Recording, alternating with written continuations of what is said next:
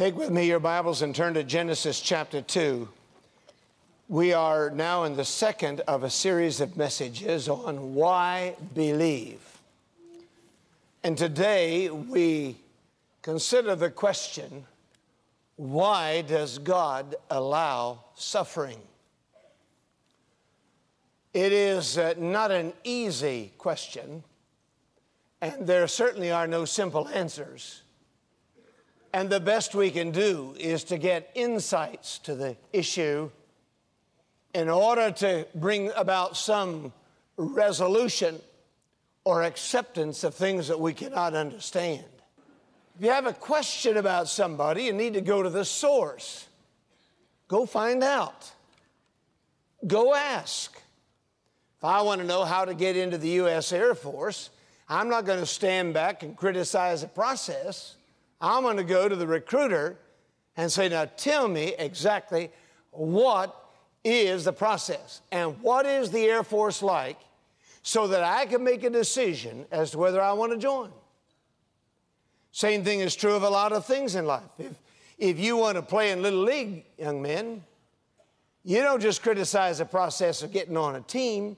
You go ask the person who is in charge of the rules and you get information and you find out what the process is. The issue of why does God allow suffering is not a, does not lead us to a discussion of suffering. Doesn't even lead us to a, a discussion of evil. What it leads us to is the nature and character of God. That's why I phrase this question why does God allow suffering?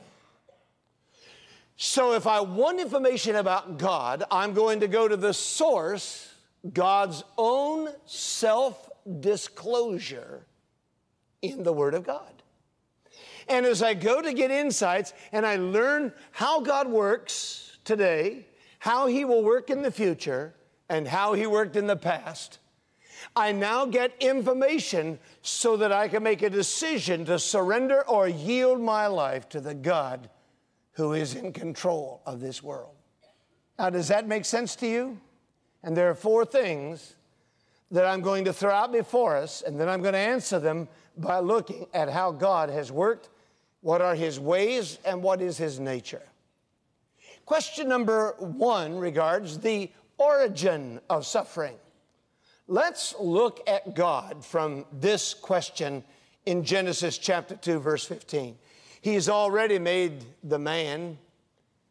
And uh, chapter 1 gives us a summary disclosure of his creative method. Chapter 2 is kind of a flashback to give us insights. So we read in verse 15 that the Lord God took the man and put him in the Garden of Eden to tend and keep it, to cultivate and to guard it. And the Lord God commanded the man, saying, Of every tree of the garden you may freely eat, but of the tree of the knowledge of good and evil you shall not eat, for in the day that you eat of it, you shall surely die. Now, here's the beginning of the origin of all suffering and struggle and death. A moral God created a moral world and a moral creature in man. A moral God created a moral world and a moral creature because we reflect the nature of God. If God is a moral God, His work will be reflected. If you're a depressive artist, you're going to reflect that in your artistry, in your picture, right? You reflect your nature. God created man in His image. The appropriate response of the man God made is to yield as the creature to the Creator to carry out a very special spiritual, relational, and emotional relationship with God. That's what we must do. When I when when Shirley and I had four children, I intended to have a relationship with those children. I intended to have an emotional relationship. I intended to have a spiritual relationship. And when God made man, He intended to have a relationship with man.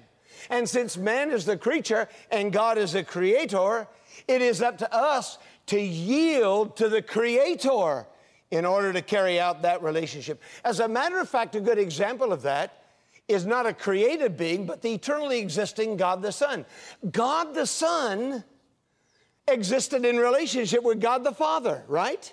And God the Father loved God the Son, so God the Son loves the Father back by obeying him. That's why in the New Testament Jesus says, If you love me, you will what, class? Do you remember? Keep my commandments. Because the proper response of a creature to the Creator is obedience. The proper response of a son to the Father is filial obedience. Amen? And all the boys said, Amen. Just always remember that, boys. The proper response of a son to the Father is filial obedience. Eddie, was there anything else you wanted me to tell them while I'm on this subject? Just keep it up, huh? Okay. That's the proper response. So that a cycle is created. God loves a son, the son loves a father, the creator loves a creature, creature loves the creator. Now, if that is the nature of anything moral and we're made in God's image, it is the nature of God to give us choice. Would anybody here like to surrender your capacity to choose what you had for breakfast this morning and be a robot? Uh, can you imagine what would happen if we would set up pagers and computers so that everybody, when you joined Calvary, you no longer had choice, you were a robot? And a computer controlled everything you did. Can you imagine that? I mean, I, I don't want to live in. Anybody here want to volunteer for that? Huh? No, I don't think so. So when God made man to reflect his image, he made him with choice. And the choice is right here. You see it? And the Lord God commanded the man, Of every tree you may eat, but one, the tree of the knowledge of good and evil. Now, how would God have known that man loved him unless man had a choice not to love him? Now, suppose that Larry, every day when he goes to the office, he takes this huge four inch logging chain that's 12 feet long and he wraps it around BJ and padlocks her to the kitchen says, All right, woman, I love you. And just to make sure you don't leave me, I'm going to make sure you stay. Boy, I really love my wife. I make sure she's not going to walk out on me. now, how many would call that love? And how many would call that slavery, huh? He doesn't do that, does he, BJ? Of course not. he says, I love you, dear, but if you leave me, I mean, you're free to go. I'm not encouraging you, right, Larry? But you are free to go if you want to walk out on me. God said to man, Here you are.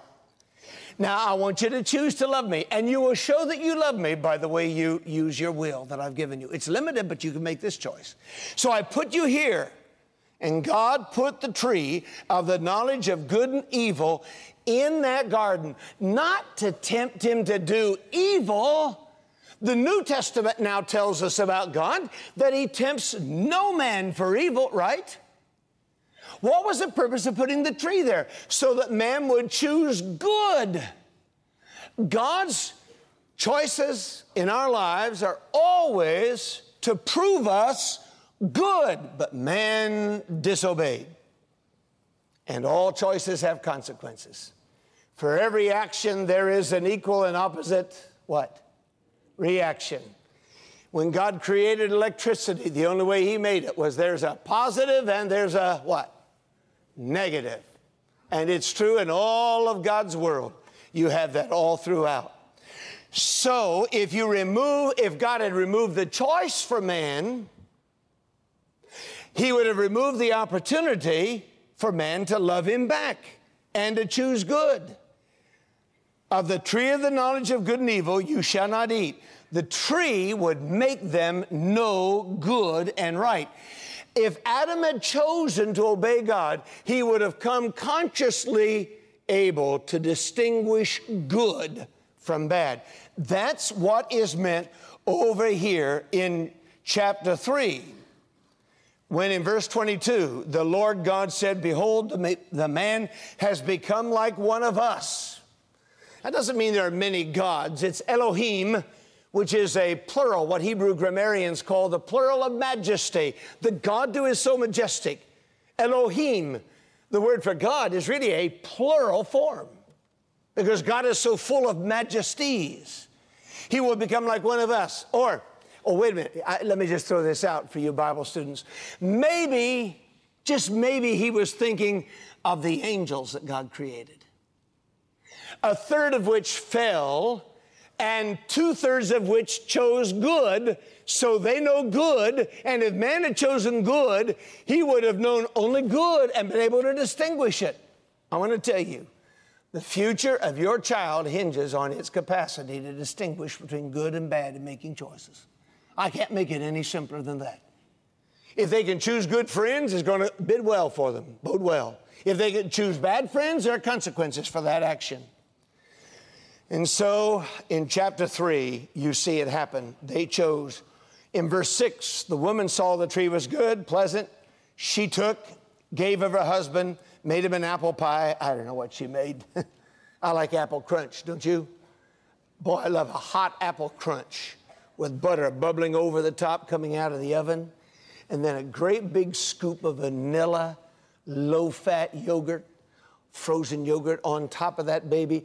And what, what really makes it good is when the apple crunch is so hot, it makes the, the ice cream or the yogurt just melt a little bit and run down the sides, and it gets your glands salivating, right? Amen. Boy, where do they have that for lunch today? so uh, she gave, and when she did, verse 7, the eyes of both of them were open. Now, class, look at here. Did they know good? Or did they know shame and guilt? Which did they know? They knew shame and guilt, didn't they? Because they knew that they were naked and they so they tried to cover themselves. And God came looking for them and he found out they were naked. Verse 10 I heard your voice in the garden, Adam said. I was. Sin always brings a fear. I was afraid. I was afraid because I was naked. Now he knows he's naked. He knows he's sinned. He's full of shame and he hides himself. And God said, Who did that? Now watch the results for sin. The consequences of their choice in verse 16 for the woman, it's pain in childbirth in pain you shall bring forth children. There is the entrance of suffering in the world, right there. It is the direct consequence for sin. God said, In the day you eat, you shall surely die. Now, God didn't cut him off that day, but what God did do is the seed of death was sown in that man, Adam, that day. Pain and the discipline of the will and subjugation to her husband in verse 16. Your desire shall be for your husband, he shall rule over you. Then to Adam he said, Because you've listened, here's yours. Verse 17. Cursed is the ground for your sake. In toil you shall eat of it all the days of your life. Struggle is the result of sin. Right there it is. Struggle. You will struggle with the ground all the days of your life. Thorns and thistles it shall bring forth for you, and you shall eat the herb of the field. You ever wonder why life is such a struggle? You ever wonder why struggles come in bunches? It entered the human race right there when man sinned. And we're born in the same human race, and then we choose sin also. And now we have our own responsibility for sin, even though in Adam all die. We also deserve to die because of our own sin. And the second thing God said is death. In the sweat of your face, verse 19, you shall eat bread till you return to the ground, for out of it you were taken, and dust you are, and to dust you shall return. Death. So now you have four results of sin you have pain, you have subjugation, you have struggle, and you have death. What's the origin of suffering? Well, it's right there. And for you and me to argue, well, isn't God responsible for it? Because he made the world and man. Suppose Tim and Kim Jackson are going to train their children. Now, Kim, I'm going to tell you something.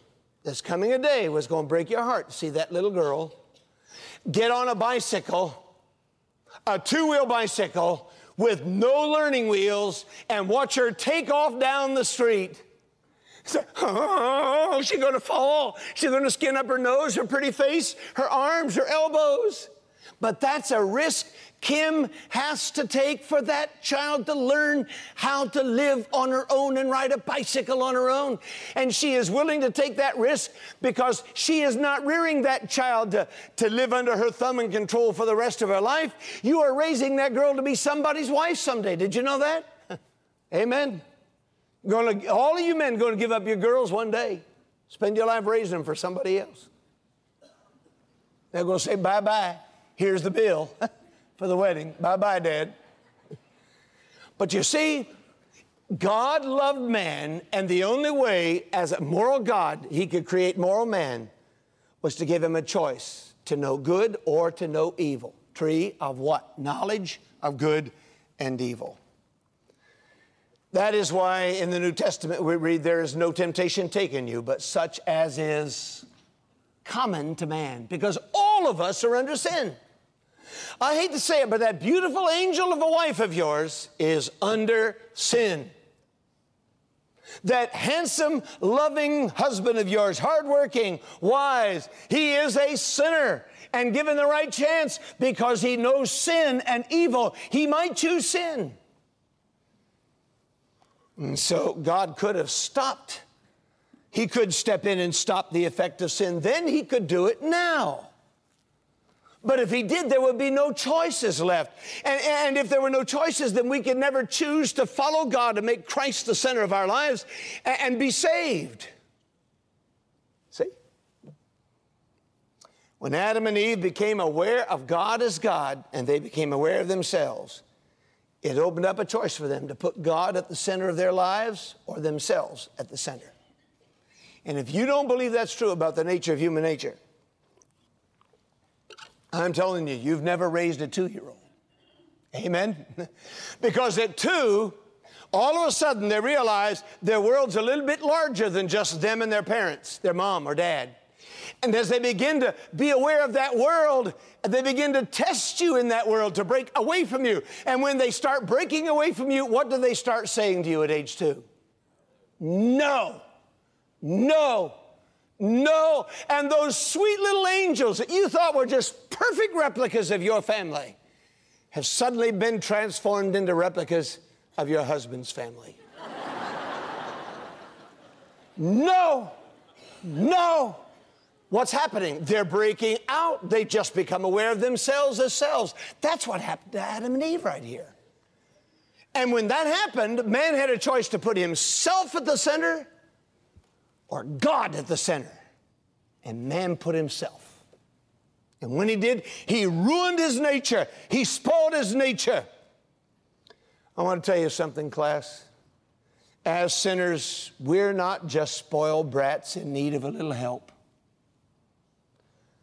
As Newman, the great Catholic theologian, said, we are rebels against the creator of the universe. That's what's wrong with us. And from that day on, that explains the nature of human nature. We're rebels against God. We took the opportunity to choose good and no good, to choose evil and no evil. And as a result, we plunged the human race into sin. And as a result, man puts himself at the center of his life instead of God. And as a result, we're still doing it, by the way, making ourselves the center of everything. And as a result, there is pain in this life, and there is struggle and there is death and there is suffering in this world. Now let's look at the second issue. The second issue is the dilemma of suffering. Now, here's the dilemma. I, I want to give it to you, all right? Here, here we go.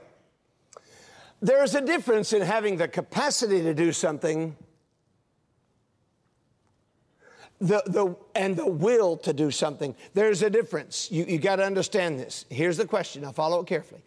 If God has the power to stop suffering and won't, then it calls into question his mercy and love and compassion. Now, if God would like to step into the world and stop suffering, but he can't, it calls into question his power and his sovereignty. See the dilemma? Will he? Can he? uh, having the capacity and having the will to do something, I mean, uh, uh, Some of you guys, you, you, you have, uh, uh, you have the, the will maybe to marry, uh, I, I, don't know, Kim Basinger or, or uh, who else? Uh, he used to say Gina Lollobrigida, but uh, somebody thinks that's a new dish down to the local Italian restaurant now, the 20s.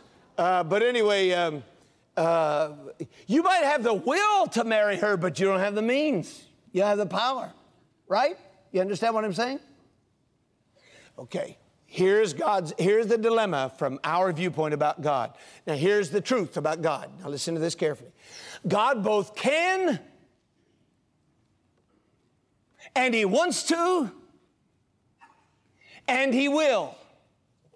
And the very fact that he hasn't yet, but that he will someday in the future, when he gathers up all authority and power and lays it down at the feet of God in 1 Corinthians 15, that tells us that he both can and wants to, but he chooses not to because he's accomplishing his will in this world.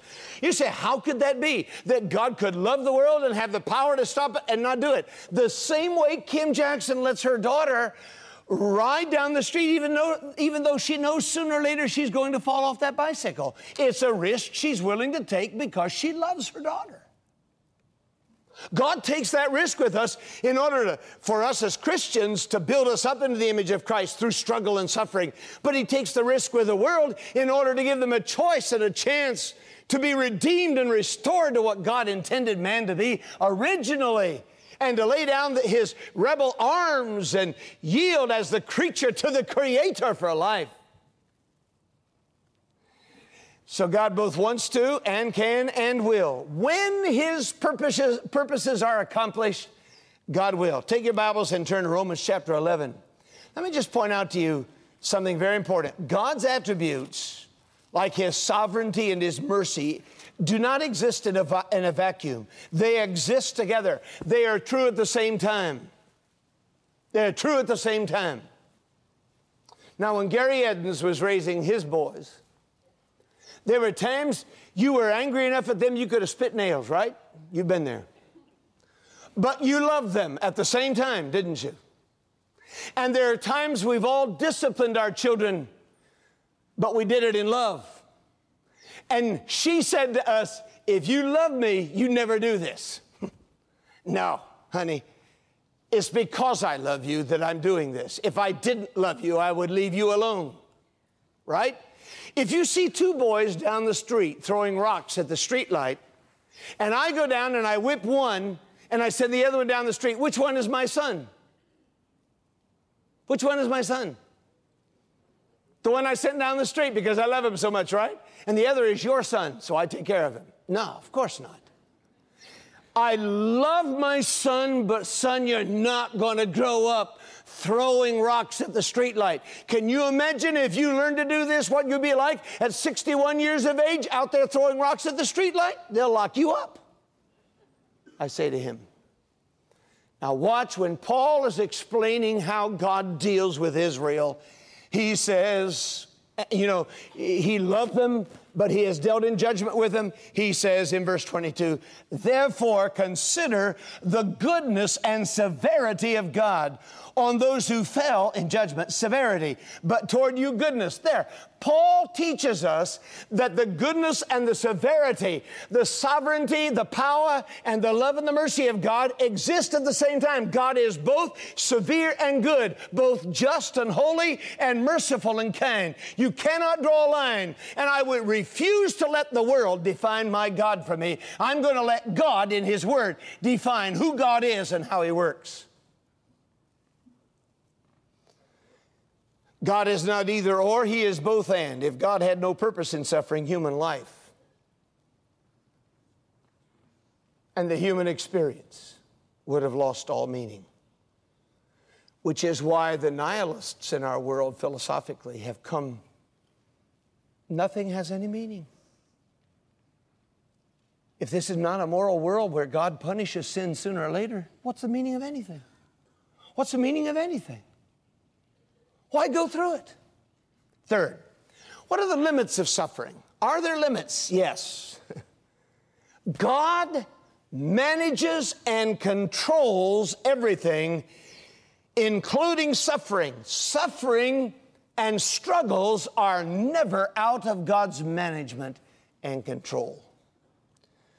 There are four things I want you to see about suffering. God initiates it, God permits it, God limits it, and God manages it. The first thing is God initiates it. Turn over with me to the book of Daniel, chapter 4. Nebuchadnezzar has been warned by God that unless he yields his sovereignty to the, to the will of God, he's going to suffer for it. And the prophecy from Daniel is in Daniel chapter 4, verse 25. Turn to it. They shall drive you from men, your dwelling shall be with the beasts of the field and they shall make you eat grass like oxen. They shall wet you with the dew of heaven, and seven times shall pass over you, until you know that the Most High rules in the kingdom of men and gives it to whomever he chooses. God said, Nebuchadnezzar, I'm going to initiate suffering in your life. I'm going to bring you down so that you'll know that I'm God. Verse 34. After Nebuchadnezzar lives in the field till his fingernails grew four inches long and his toenails were six inches long and his hair was down all over him. Boy, he'd need a podiatrist, wouldn't he? After, at the end of the time, he said, when his hair grown like eagle's feathers in verse 33 and his nails like birds' claws, wow. At the end of the time, I, Nebuchadnezzar, lifted my eyes to heaven, and my understanding returned to me. And I blessed the Most High and praised and honored him who lives forever. For his dominion is an everlasting dominion. His kingdom is from generation to generation. All the inhabitants of the earth are reputed as nothing. He does according to his will in the army of, the hev- of heaven. And among the inhabitants of the earth, no one can restrain his hand or say to him, What have you done? There. God initiated suffering and struggle in Nebuchadnezzar's life just to teach him that God was God. Secondly, sometimes God permits it. Job chapter 1, verse 12. When Satan came into the presence of the Lord and said, I'd like to challenge your son Job, the Lord said to Satan in Job 1:12, behold, all that he has is in your power. I will give him over to you. I will permit you to cause suffering. Got boils, he lost his flocks and herds, and he lost his children and his family, though at the end the Lord restored him. God permits suffering sometimes. But God also limits suffering. In verse 12, only do not lay a hand on his person you can let him, you can bring suffering to him, but do not lay a hand on his person. Do it all around him. And then in, in the next experience, God said, You can lay your hand on him, but you can't take his life. See, God always limits suffering. God always limits struggle in your life. There's a time when it will end. This too shall pass.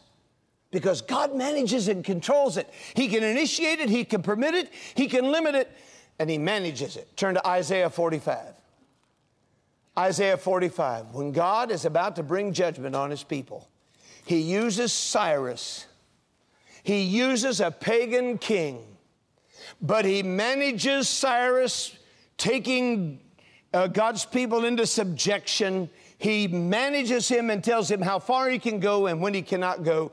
Thus says the Lord, verse 1 to his anointed, to Cyrus, whose right hand I have held to subdue nations before him and loose the armor of kings, to open before him the double doors, the gates will not be shut. I will go before you, make the crooked places straight, break in pieces the gates of bronze. Verse 3 I will give you the treasures of darkness and hidden riches of secret places, so that you can I know that I, the Lord, who call you by your name, am the God of Israel. And then look at verse 5 I am the Lord. There is no other, there is no God besides me. I will gird you, though you have not known me that they may know from the rising of the sun to its setting that there is none besides me. I am the Lord and there is no other. I form the light and create darkness. I make peace and create calamity.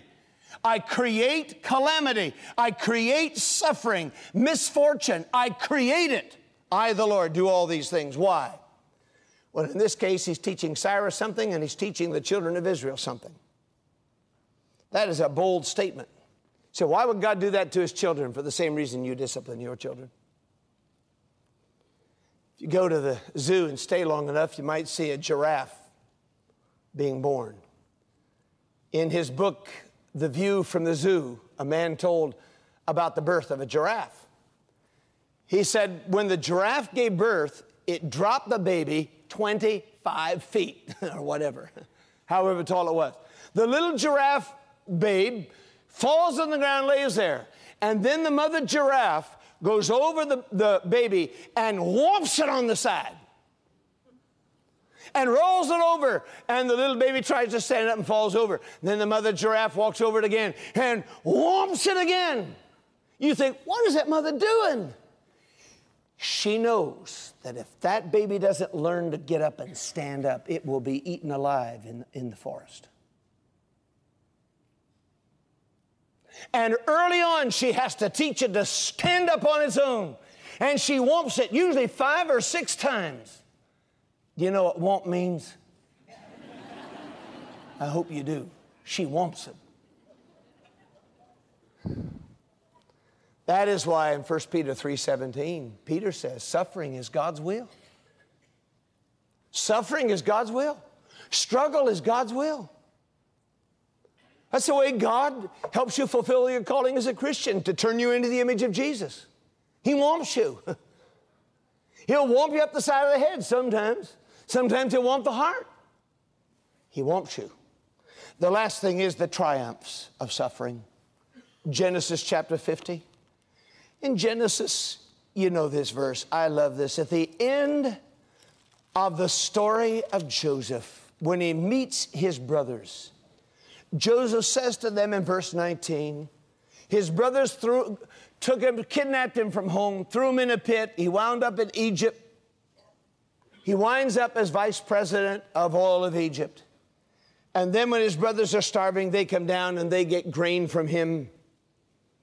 And then they find out this is their long lost brother and they're sorry. They're afraid of him. Verse 19 Do not be afraid, for am I in the place of God? But as for you, you meant evil against me, but God meant it for good in order to bring it about as it is this day to save many people alive. There it is. The triumph of suffering is that God can take every struggle, everything we've ever suffered cancer in your mother, cancer in your father, heart attack with dad, the loss of a job, the downsizing of a company the loss of a rebellious son. God takes every evil, every struggle, every suffering, and where the devil means it for good because God manages it and controls it, God turns it. I mean, the devil means it for evil, God turns it to good. The devil hates you. He wants nothing good for you. Everything he wants for you is evil, bad. God loves you. He wants everything good for you. The New Testament counterpart is Romans 8 28. For we know that God makes everything work together for, what's, what is it, class? Good. God makes everything work together for good that we might be conformed to the image of His Son. That's why I struggle. Here's some of the things that come out of, of struggle. Sometimes it's correction. Sometimes it's character. Let patience have her perfecting work, James said. Sometimes it is just focus. We get our eyes on the wrong thing, and God says, Hold it here. I'm going to send a little bit of pain to make you remember you're not the king of the world. Sometimes, sometimes God allows suffering in order to build strength in us. You can't be strong unless you've exercised that muscle. Your character can't be strong unless it has been tested. Sometimes it's to develop patience. Sometimes it's to bring blessing. Sometimes it's to bring death. Sometimes the triumph of suffering is death. It may be the glory of God, it may be heaven. But I promise you this God promises to take the created world that He made good, that has been spoiled, and make it good again through his Son. For as in Adam all die, even so in Christ shall all be made alive. Since man spoiled himself and caused pain, struggle, and death to enter the world, good is a radical restoration in us by God of what we ruined. The ultimate example of that is a cross. So in Hebrews chapter 5, verse 8, the Bible says, even though Jesus was the Son of God, he learned obedience by suffering, even the death of the cross. And if Christ is not too good to suffer and struggle, neither are we. Now I rest my case, but as I do so, I almost want to fall on my knees. I'm in such need of radical restoration that God has been working in me since the day I was saved. In Touch and Live, the, a book, the author describes two experienced guides in the Alps taking a young, inexperienced climber up a sheer rock and then up a snow covered side of the mountain. And when they finally got to the peak, one guide had been going in front of the young climber, the other guide had been going behind him. And when they finally got to the peak, they said to the young, inexperienced climber, Now, you can move on to the top. I'll step aside so that you can be the first to come to the top. And the young climber exuberantly jumped to the top and almost immediately, the experienced guide grabbed him and threw him to the ground. And he said, You don't understand. The gale winds up here on top are so strong when you're at the very top that the only place you are ever safe is on your knees. Get down on your knees. It's the only way you're safe when the winds are strong. Amen? I want to tell you, I don't have all the answers. I'm just collecting what the Bible says about the subject. And when I'm done, I don't even claim to be an expert on it, though I've done my share of suffering. But even thinking about the God who is, who made us, my response is to fall on my knees. Because the only place I'm safe when the winds are strong is on my knees. Catherine, you've learned that, haven't you? And as I look over this congregation, many of us have learned that and are learning it. That as creatures, we give glory and worship to our God as He restores us. Instead of complaining about the struggle and the suffering, we just rise up and say, Thank you, Lord. Just keep me on my knees. Let's stand together in prayer.